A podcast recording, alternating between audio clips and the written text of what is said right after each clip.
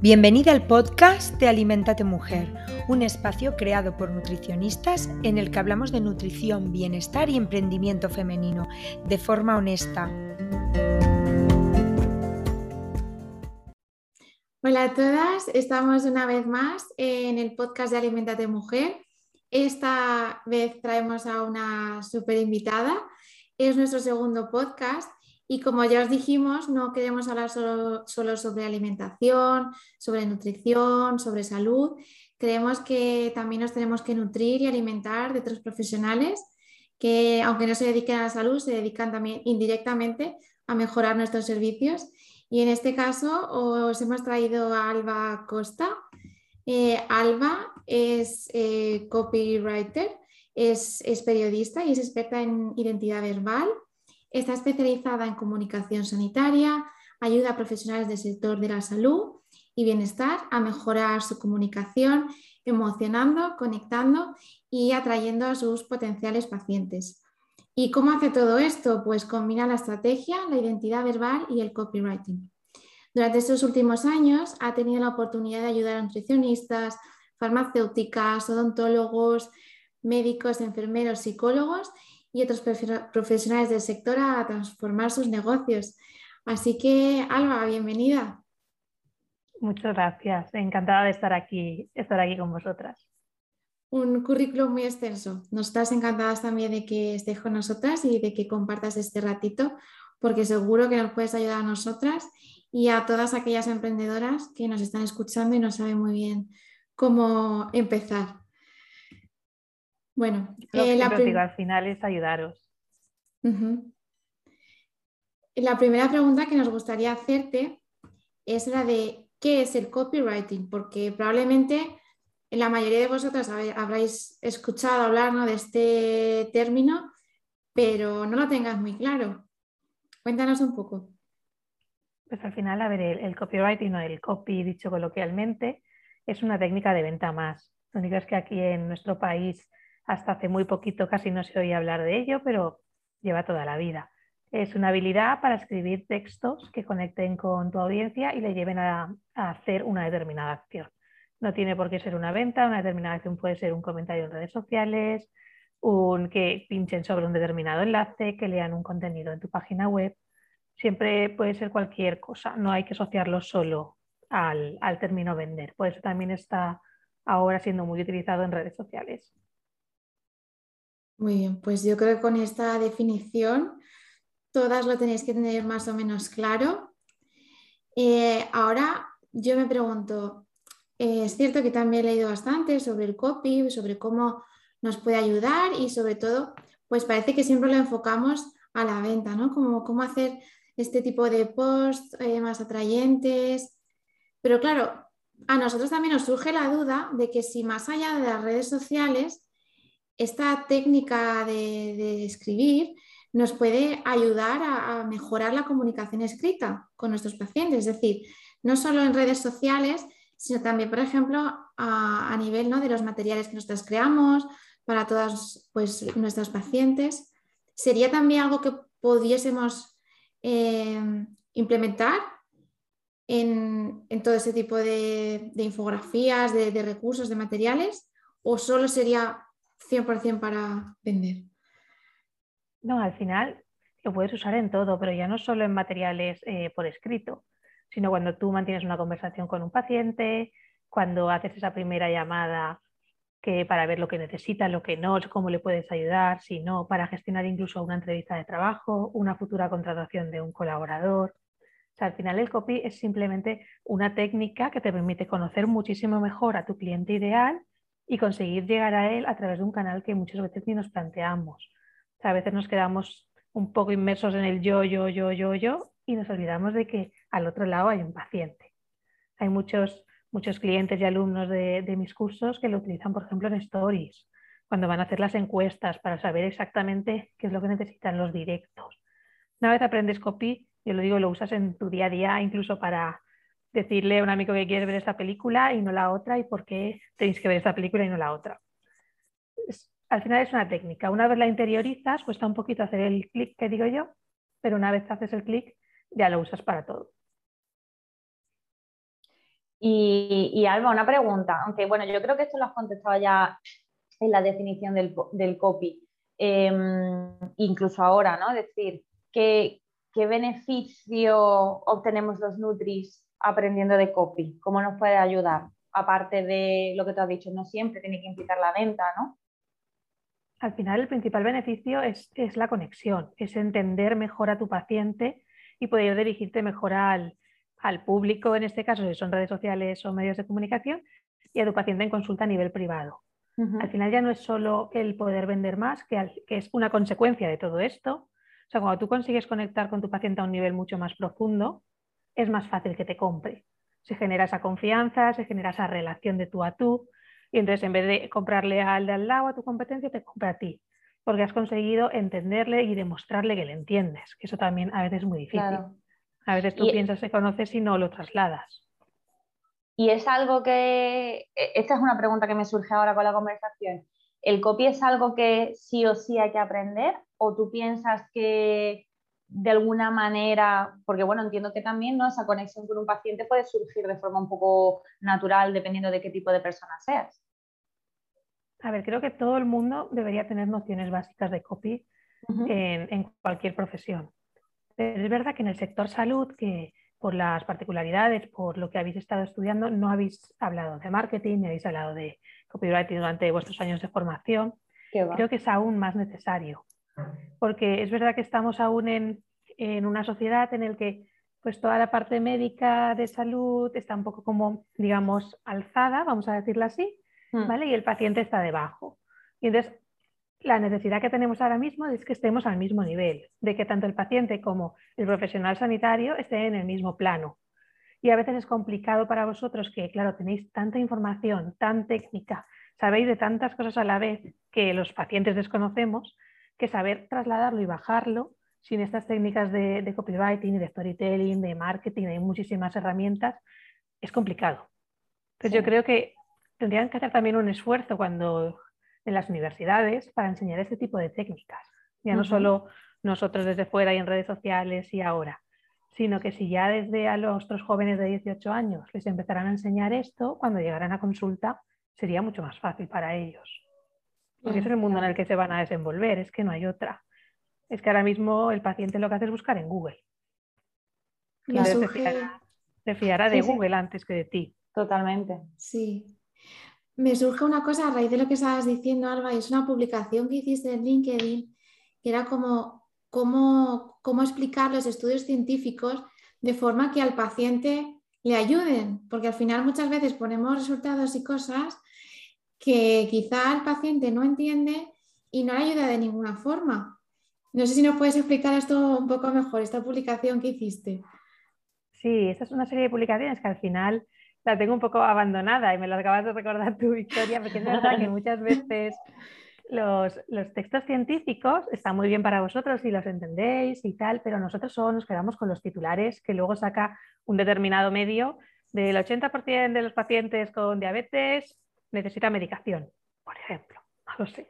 ¿Vale? Pero si desde, desde los profesionales sanitarios hicieran el esfuerzo este de trasladar esos estudios a un lenguaje que entendiéramos, sería mucho más sencillo para todos y habría menos bulos, la información estaría menos distorsionada. Entonces creo que es muy importante saber coger estos estudios, que es lo que hacía yo en esa publicación. Y en esa publicación cogía un estudio y lo intentaba trasladar de forma muy, muy sencilla, con unos datos muy simples, que para vosotros en vuestro ámbito me diríais, eso es muy simplista, no es tan fácil, te estás... Pero sí, pero para la población no necesitas saber más. O sea, no necesitas tener tantos detalles con palabras tan técnicas, no necesitas saber a qué paciente ayuda este estudio, me voy a poder beneficiar, cómo puedo acceder. Necesita unos cuantos datos muy, muy, muy concretos y quitar toda la paja. Entonces, esa labor, los medios de comunicación es verdad que cada vez la están haciendo más, pero a veces cuesta.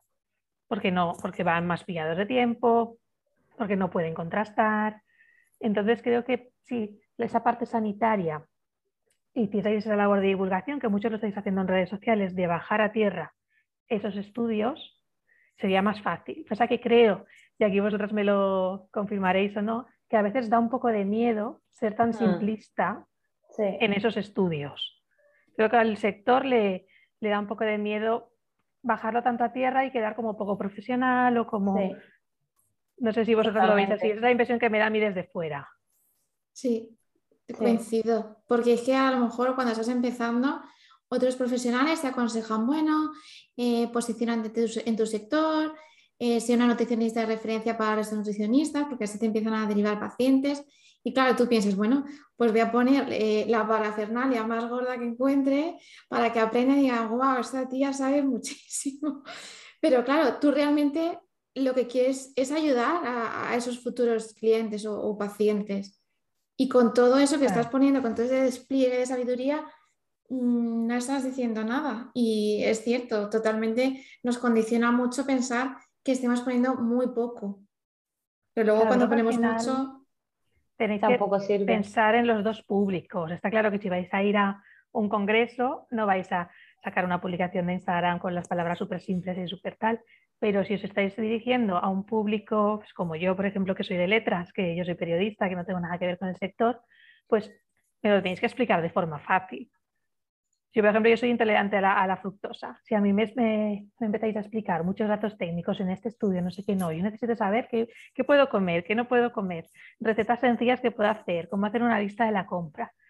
Y eso es parte muy importante de todo lo del copywriting y el copy que estamos viendo ahora. Esa parte de investigación, de conocer que yo no necesito saber que no sé cuántos pacientes hechos en un estudio en Inglaterra pudieron tolerar no sé cuánta cantidad de fructosa, sino que necesito saber qué puedo comer yo. Y cómo hago una lista de la compra para mis familiares que no son intolerantes, pero yo sí lo soy. Ese tipo de cosas. Entonces creo que cuesta aún, hay, muchos profesionales que estáis bajando a tierra, que digo yo, por eso digo lo de que a veces los profesionales de la salud están aquí, los pacientes siguen estando un poco aquí, pero poco a poco. Instagram ha ayudado mucho a ello y creo que se está haciendo una labor muy importante, pero el sector salud aún tiene mucho trabajo por delante mm. para llegar a ellos. ya te digo, es mi, impresión, es la impresión que me da a mí, pero cuando hablo con vosotros siempre, siempre lo, veo así. Sí, además yo creo que, vamos, las dos estamos totalmente de acuerdo contigo eh, en eso, en que a la hora de hablar de estudios da miedo el simplificarlo tanto, el que hay otros profesionales que ya te tachen de simplista. Eh, y al final es lo que tú dices, ¿no? Te olvidas de un poco el paciente, que es lo que necesita, una información mm, corto y bueno, dos veces bueno, ¿no? Sencilla y ya está, porque al final se supone que trabajamos con la educación nutricional y si no se hace entendible, pues no sirve de nada. Claro, una pregunta. que veáis el, público. Dime, Arancha. No, sigue, sigue, perdona. No, es un poco eso que veáis el contexto en el que estáis y el público al que os dirigís. Si vais a un congreso podréis hablar del estudio con toda su complejidad y con millones de palabras técnicas que yo no entenderé, pero si os dirigís al paciente, e incluso en los documentos que les entregáis en consulta, que a veces pensamos en Instagram, pero el documento que le entregáis en consulta tiene que ser lo más sencillo posible para que no coja el papel y lo tire a la basura en cuanto llegue a casa. Claro. Una, pregunta nueva, Alba. Eh, ¿Cómo sabríamos, por ejemplo, cómo podríamos saber nosotras si estamos haciendo un buen copy. Es decir, ¿hay algún truquito? ¿Hay algunas claves? Eh, ¿Hay que hacer un curso de copy para adaptado a, profesionales de la salud? A ver, al final lo notaréis en el trato con el paciente. O sea, cuando yo he tenido alumnos que han hecho cursos de copy o, han, o asesorías conmigo, han estado hablando, ellos lo van notando con el tiempo en que se produce una mayor interacción. Y ya no solo hablo de redes sociales, sino como que el paciente te entiende más te hace más preguntas que realmente él necesita saber, porque cuando tú le avasallas, digamos, con mucha información, el paciente se calla. El paciente se calla y dice, bueno, pues ya en casa buscaré en Google esto que me ha dicho que no he entendido nada. Claro. Pero si tú consigues llegar a él de una forma sencilla y conectar, te hará muchas preguntas y verás que tiene como muchísima confianza. Ya no hablo solo de aumentar comentarios en redes o likes en redes sociales, que se puede traducir en eso, sino que verás como una mayor compenetración con el paciente. O sea, verás eso, que confía más en ti, que te pregunta más, que si tiene alguna duda después de la sesión incluso te escribirá. Si no, ya os digo, lo que era escoger y buscar en Google, porque nos ha pasado a todos. Claro. De no voy a quedar ya aquí como el tonto que no he entendido lo que me han dicho, pues no, lo busco en Google y me voy a mi casa y ya está, ya me apaño yo. Entonces sí que creo que es necesario que todos aprendamos copy. Podéis aprender copy conmigo, con libros, con tutoriales de YouTube, pues ahí ahora mismo tenemos tanta información que, no hace falta que la aprendáis conmigo, que hay muchísimos, pero sí que tener esos mínimos conocimientos os pueden ayudar muchísimo. Genial. ¿Y, cómo sabríamos si, a día de hoy, por ejemplo, al haber leído ya ciertas cosas? Porque yo, por ejemplo, eh, esta parte para nosotras, para la Academia de Alimentos de Mujer, como que me la he agenciado, ¿no? Me ha interesado mucho el tema del copy, he empezado a leer un poquito sobre storytelling, a ver ciertos vídeos y tal, pero claro, una cómo sabe si ya lo está aplicando bien o si entiendo que es a raíz de mm, lo que recibimos luego en respuesta de la audiencia, ¿no? Exacto, es un proceso lento, no lo vas a saber en el momento, pero sí que notarás eso, pues una mayor interacción, que, interesan más tus contenidos, que los guardan más, que pues estoy pensando ahora mismo en la publicación el otro día que hiciste relacionándola con la serie de, de You, que, es la, que además os la comenté porque me hizo mucha gracia porque justo la estaba viendo. Y ese tipo de contenidos os acercan más al público al que queréis llegar. Porque produce una interacción, produce algo que está en el momento, es como cuando se habla pues, de alguna serie que está de moda ahora con lo de Britney y tal, y hay mucha gente que ha hecho un montón de publicaciones relacionadas con lo de Britney libre y tal, que igual no tiene nada que ver con nutrición, ni con, ni con farmacia, ni con nada, pero coge un componente de actualidad y lo traslada a algo propio. Es la única forma de saber si si un copy está funcionando es la conexión con la audiencia. Tampoco os guiéis en caso de redes solo por comentarios y likes, porque ya sabéis que influyen millones de cosas. Claro. Influyen muchísimas cosas. Entonces, en el, lo vais a notar en el día a día, en los comentarios que recibís en las redes, en los privados, en el tipo de publicaciones que gustan más o menos. Lo veréis que igual algunas, si hacéis una publicación súper compleja, ni la guarda nadie, ni la comparten, ni recibís ningún privado. Y cuando es algo más, a veces dices, jolín, es que esta publicación es súper tonta. Es que yo jamás hubiera pensado que esta publicación funcione. Y va y funciona. Y me pasa a mí. hay publicaciones que digo, la tontería más grande que estoy aquí contando mi vida y funciona. Y luego te mm. doy un consejo que yo creo súper guay de marketing y es que no le interesa a nadie. Entonces es cuestión de prueba y error, pero en el copy y en todo lo relacionado con la comunicación y el marketing. Es, mucha paciencia, prueba y error, ver lo que encaja más, tenéis que analizar muchísimos datos, ver lo que funciona, lo que no. Porque a veces nos quedamos en esta segmentación de público de, pues de los 20 a los 30, eh, mujeres de España. Y no, porque de los 20 a los 30 hay muchísimas casuísticas y muchísimas formas de vida. Hay solteros, hay casados, con hijos, sin hijos, estudiando, no estudiando. Hmm. en vuestro caso, con intolerancias, sin intolerancias, con pérdida, problemas para perder peso. Entonces, no os podéis quedar con un dato. Entonces, prueba y error, prueba y error, no hay más. Y, paciencia. Lo que te has dicho, mucha paciencia. Pero vosotras y yo, ¿eh? No os creáis que esto es, que el marketing no es magia y que nos diga lo contrario. O todo lo relacionado con marketing, copy, no es magia. No, es que no, es que ni siquiera las campañas de pago. Es que nadie te, nadie te puede garantizar nada. Yo lo digo siempre a mis clientes, digo, yo no te puedo garantizar un porcentaje de conversión mayor porque no lo sé. Claro. Es que no lo sé y te estaría mintiendo. Entonces es trabajo y pico y pala. Sí, sí, constancia, paciencia, como te has dicho. ¿Cómo, ¿Cómo puede mejorar nuestra marca personal con copy? A ver, al final la marca personal es un proceso independiente del copy. Es decir, tú generas tu marca personal, por un lado, usando técnicas de copywriting, técnicas de storytelling, eh, gestionando muy bien tu identidad verbal, tu identidad de marca. son conceptos totalmente diferentes. La marca personal es verdad que lo que sí que puede promocionar o puede fomentar es tu empresa, en caso de que las tengáis separadas. ¿Vale? Vosotros, por ejemplo, que tenéis Alimentate Mujer y tenéis vuestros perfiles separados, al final, quien confía en ti como persona, como marca personal, es mucho más fácil que tú consigas vender luego un servicio de tu empresa. Correcto. Vale, entonces al final el copy lo podrás usar en las dos partes, tanto en la gestión de tu marca personal como en la gestión de tu, de tu empresa, digamos, o de tu marca profesional. Y luego aparte del copywriting tendrás tu identidad de marca. Que dentro de la identidad de marca tenemos la parte visual, que es la que conocemos todos, que tenemos el logotipo, los colores, que el feed te quede más bonito, más feo. Y luego toda la parte verbal que a menudo olvidamos, que es pues todos nuestros valores, el propósito, lo que hablamos de es que yo al final lo que quiero es ayudar. Vale, pero todo eso se tiene que ver reflejado en tu comunicación. Si todo eso no se ve reflejado en tu marca, en tu comunicación, en tus copies, no sirve absolutamente de nada. ¿Vale? Medir el tono, lo que hablábamos de la publicación de You. Pues igual esa publicación más con tono humorístico, en otro tipo de cuenta igual no casa. Igual no casa porque no forma parte de tu identidad. ¿Vale? Porque yo, yo, por ejemplo, que yo no soy muy de, de, bromas o de tal, en la mía igual no casaría. Porque no, no va conmigo, no pega en mi identidad. Pero igual que tampoco pegaría que yo me pusiera a hablar súper técnica ahora de, de, marketing o de copyright y me dirías, no, no eres tú.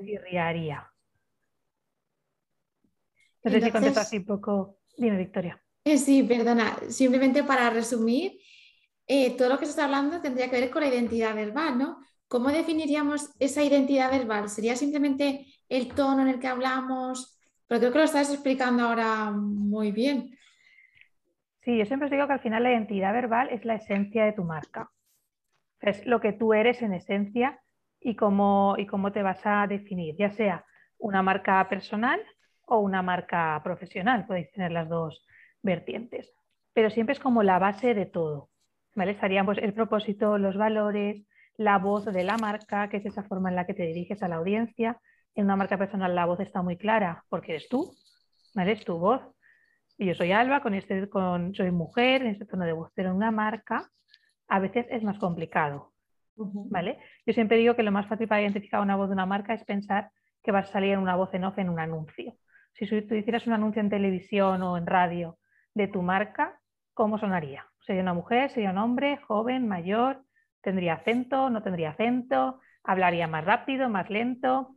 Eso en una persona lo vemos muy fácil, en una marca personal, pero en una marca profesional a veces no es tan fácil de ver. Vosotras Alimentate Mujer, que si hago un anuncio, ¿quién sale?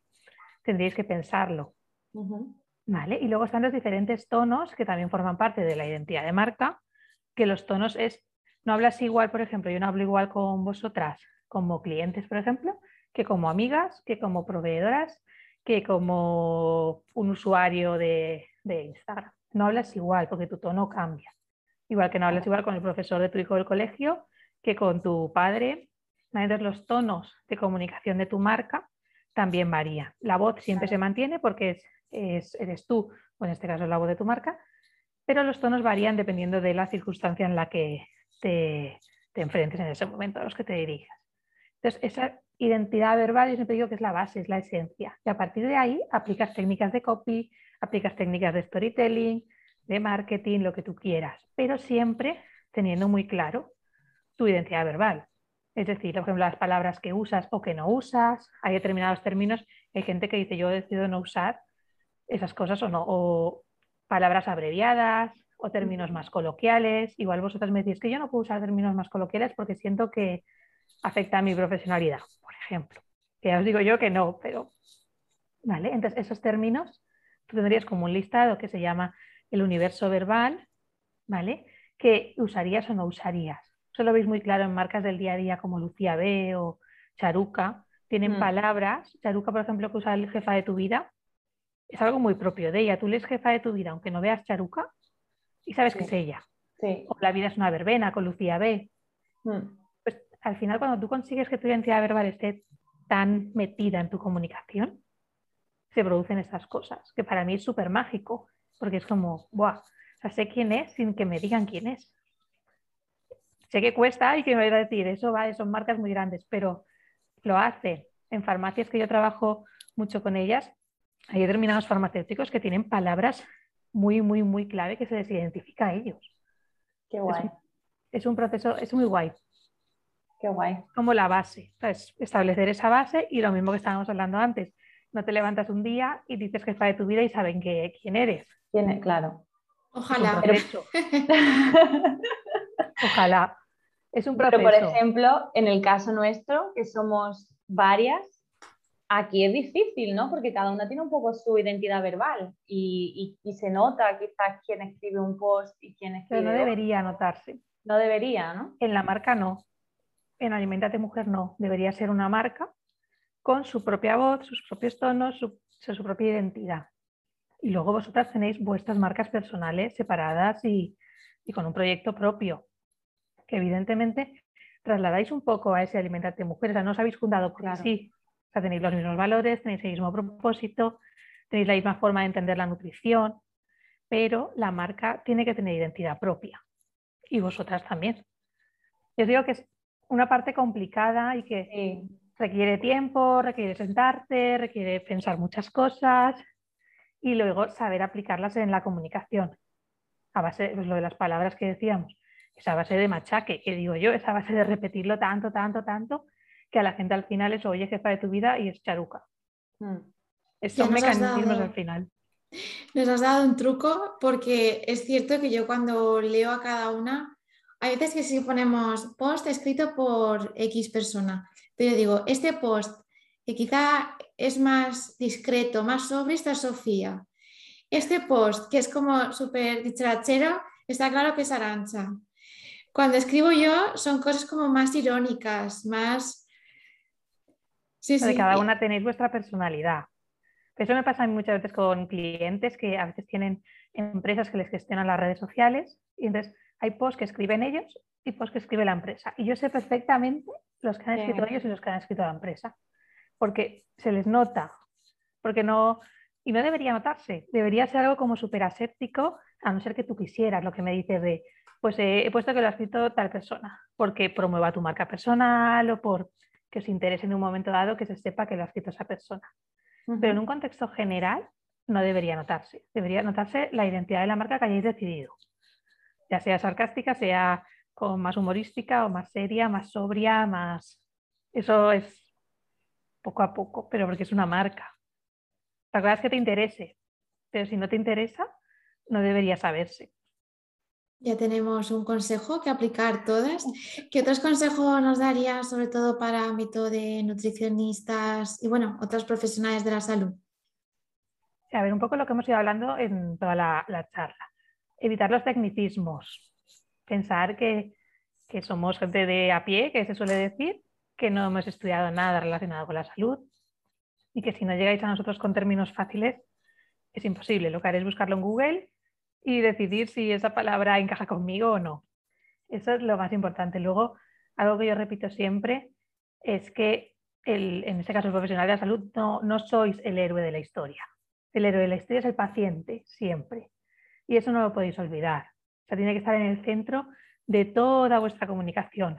Por muchos estudios que tengáis o que tengamos, en mi caso, cuando, por mucho que hayamos estudiado, por mucho que sepamos, por mucho que creamos que estamos haciendo lo mejor para él.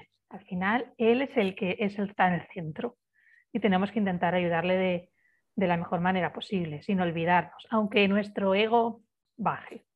Le hablemos así. Más, más consejos, frases cortas, que a veces a todos nos gusta enrollarnos y creamos párrafos súper largos y con muchas, con muchas subordinadas, mucha coma, mucha tal, que a veces digo, puf, ya me he cansado frases cortas. Es, lo que se suele aconsejar siempre es intercalar frases un pelín más largas de dos líneas, o sea, dos, líneas, dos párrafos de dos líneas con uno de uno. Si os fijáis en mis publicaciones, ahí siempre a veces meto una palabra corta solo. ¿Vale? Apelar siempre al, al paciente de tú a tú, que eso también cuesta un montón. Muchas veces hablamos a nuestra comunidad y, y, todo en general, y no, y realmente el que está detrás de esta pantalla ahora mismo escuchando este podcast, habrá una persona Normalmente no escuchas ni lees las cosas, o sea, tú estás con tu móvil y estás tú. No están los 100.000 que te siguen, está uno. Entonces, a veces ese cambio del tú a tú hace que nos llegue muchísimo más la comunicación que si nos hablan de, pues hoy os vamos a presentar la nueva novedad de nuestro programa. No, te voy a presentar a ti que estás aquí leyéndome cómo puede ayudarte lo que he diseñado. ¿Vale? Y ya a ver, lo básico básico del copy es que intentemos hablar siempre más de beneficios que de características. Que eso es algo también muy típico en el, sector salud, coger y enumerar todo lo que lleva pues, un determinado producto, todas las características. Por ejemplo, pasa mucho con cremas y productos así de belleza, que te pueden decir, lleva retinol, lleva no sé qué, lleva antioxidantes, y dices, vale, ¿y eso qué va a hacer en mi piel? O sea, me va a quitar las arrugas, voy a parecer más joven, me va a quitar las manchas, no sé, porque yo no tengo ni idea de los componentes. A mí ese componente para mí es chino, lo que me estás diciendo. Entonces en vuestro sector al final es lo mismo, en nutrición es lo mismo. No me expliques que la me lo invento, la calabaza tiene no sé cuántos antioxidantes, no sé cuántas vitaminas, no sé cuántos, que, me lo puedes decir, pero explícame en qué va a influir. O sea, que tenga vitamina C, me lo invento, ¿eh? me podéis matar. Que tenga vitamina C, ¿qué me va a ayudar? ¿Voy a sentirme mejor? No lo sé, mi piel va a mejorar, me voy a sentir con más vitalidad, las digestiones van a ser mejores. ¿En qué va a mejorar mi vida que tenga ese ingrediente? Es lo que tenéis siempre que pensar. Es un poco el, tú pensar que si vosotras escribís un texto, el de al lado os diga, ¿y qué? Y mm. seguid. ¿Y, qué? Y, tú, me dices, sí, porque tienes que tomar calabaza todos los días porque es muy sano, porque lleva no sé cuántos antioxidantes y no sé cuántos, no sé bla, bla, bla. Y yo te digo, ¿y qué? Y entonces ahí es donde me tendríais que explicar. Pues mira, tu digestión va a ser mejor o vas a tener hambre mucho más tarde o vas a poder espaciar más las comidas, vas a perder peso, no sé, lo que interese. Creo que eso es lo más, lo más importante y lo que a veces más cuesta. Pues, pues sí, es que de hecho eh, yo estaba pensando en un montón de publicaciones que tenemos todas, como decir, es que nos faltan tantas de estas cosas que nos estás diciendo. Eh, y eso sobre todo por lo que hemos comentado al principio, por ese querer hacer un, un, alarde de yo sé esto, esto y aquello, y al final no estamos ayudando como deberíamos, no, no estamos llegando a, la comunidad, ¿no? a la persona que está detrás. A veces pasa, a ver, es lo que digo que no es que de repente dejes de decir las características de las cosas, que las puedes decir, pero tienes que pensar ese para qué, o sea, ¿para qué le estás diciendo eso? ¿A dónde quieres llegar? En la publicación de, por no irnos otra publicación, en la publicación de Yuka de las comidas, los dulces sanos hechos en casa y tal. ¿A dónde quieres llegar? ¿A qué quieres trasladarme? ¿Qué me va a beneficiar? ¿Que puedo cocinar magdalenas todos los días y que no me pase nada? ¿Que es mejor moderar su consumo? ¿Vale? Siempre hay que buscar el, para qué me lo estás contando. A veces es fácil olvidarse poniendo a hablar de características de cosas que vosotras las tenéis muy claras, porque claro, habéis estudiado para ello y lo tenéis muy, muy claro, pero yo igual no lo sé. O sea, yo no tengo ni idea de por qué tengo que comer calabaza o por qué tengo que comer lo que sea, apio, no sé. Vale, entonces creo que tenemos que pensarlo, pero no, ahora tampoco os agobiéis diciendo, he hecho publicaciones tal, no, poco a poco. Lo importante es que os, deis cuenta. Pues no sé si Arancha tienes algo más que añadir, algún comentario. No, yo creo que lo ha dejado todo muy claro, solo que me entra el agobio de todo lo que tengo que Estamos sufriendo ahora. En nosotras. Tengo aquí un contenedor de sudor. No. no, pero me resulta muy, muy interesante. La verdad que me, yo creo que del campo del marketing es lo que más a mí personalmente me gusta y, y en lo que más creo que nos apetece a todas aprender y aplicar.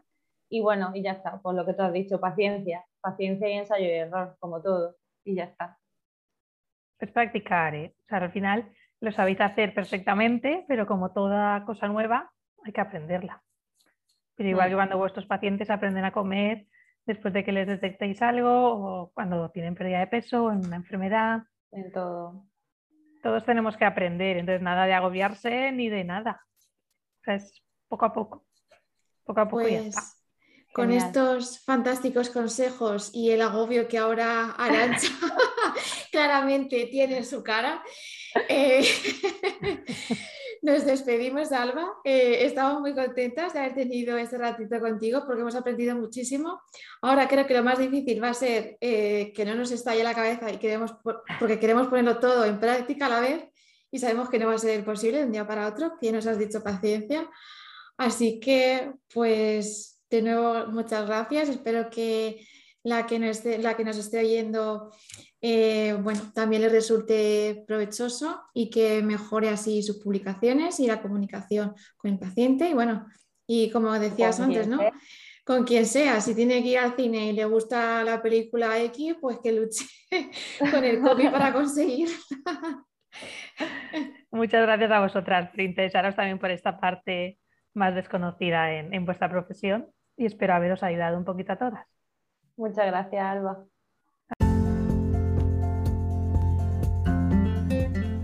Gracias por escucharnos. Aliméntate bien, mujer, y hasta la próxima.